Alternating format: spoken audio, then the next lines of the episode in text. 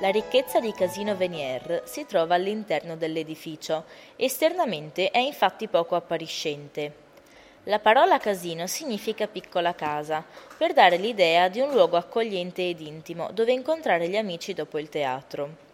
I casini erano già numerosi nel Cinquecento, ma fu nel Settecento che riscossero successo. Il palazzo apparteneva al procuratore della Repubblica Federico Venier, ovvero colui che aveva la più alta carica a Venezia dopo il doge, ma veniva solitamente usato dalla moglie Elena Priuli, nobildonna colta e raffinata, come luogo di gioco e conversazione.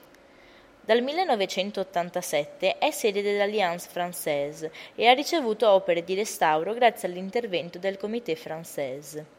Al giorno d'oggi è aperto a visite pubbliche interessanti e divertenti, concorsi di lingua, iniziative culturali e rassegne cinematografiche. All'interno centrale troviamo un portico circondato da quattro salette sontuose, una cucina con passavivande che impediva a cuochi e camerieri di individuare i presenti, due salotti e una sala da pranzo.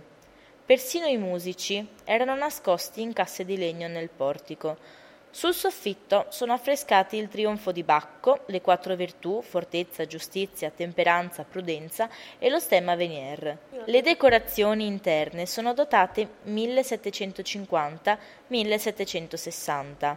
La particolarità del luogo si trova nella sala d'ingresso al primo piano, dove nel pavimento a mosaico marmoreo verde, rosa, bianco e oro è nascosto uno spioncino che permette di sorvegliare senza essere notati che si trova davanti al portone, sotto il sottoportego delle acque.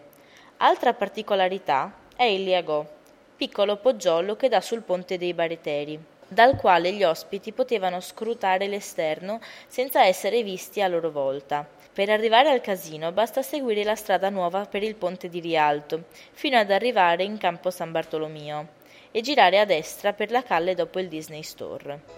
Il casino si trova nei sottoportichi delle acque, davanti al canale al ponte dei Bareteri.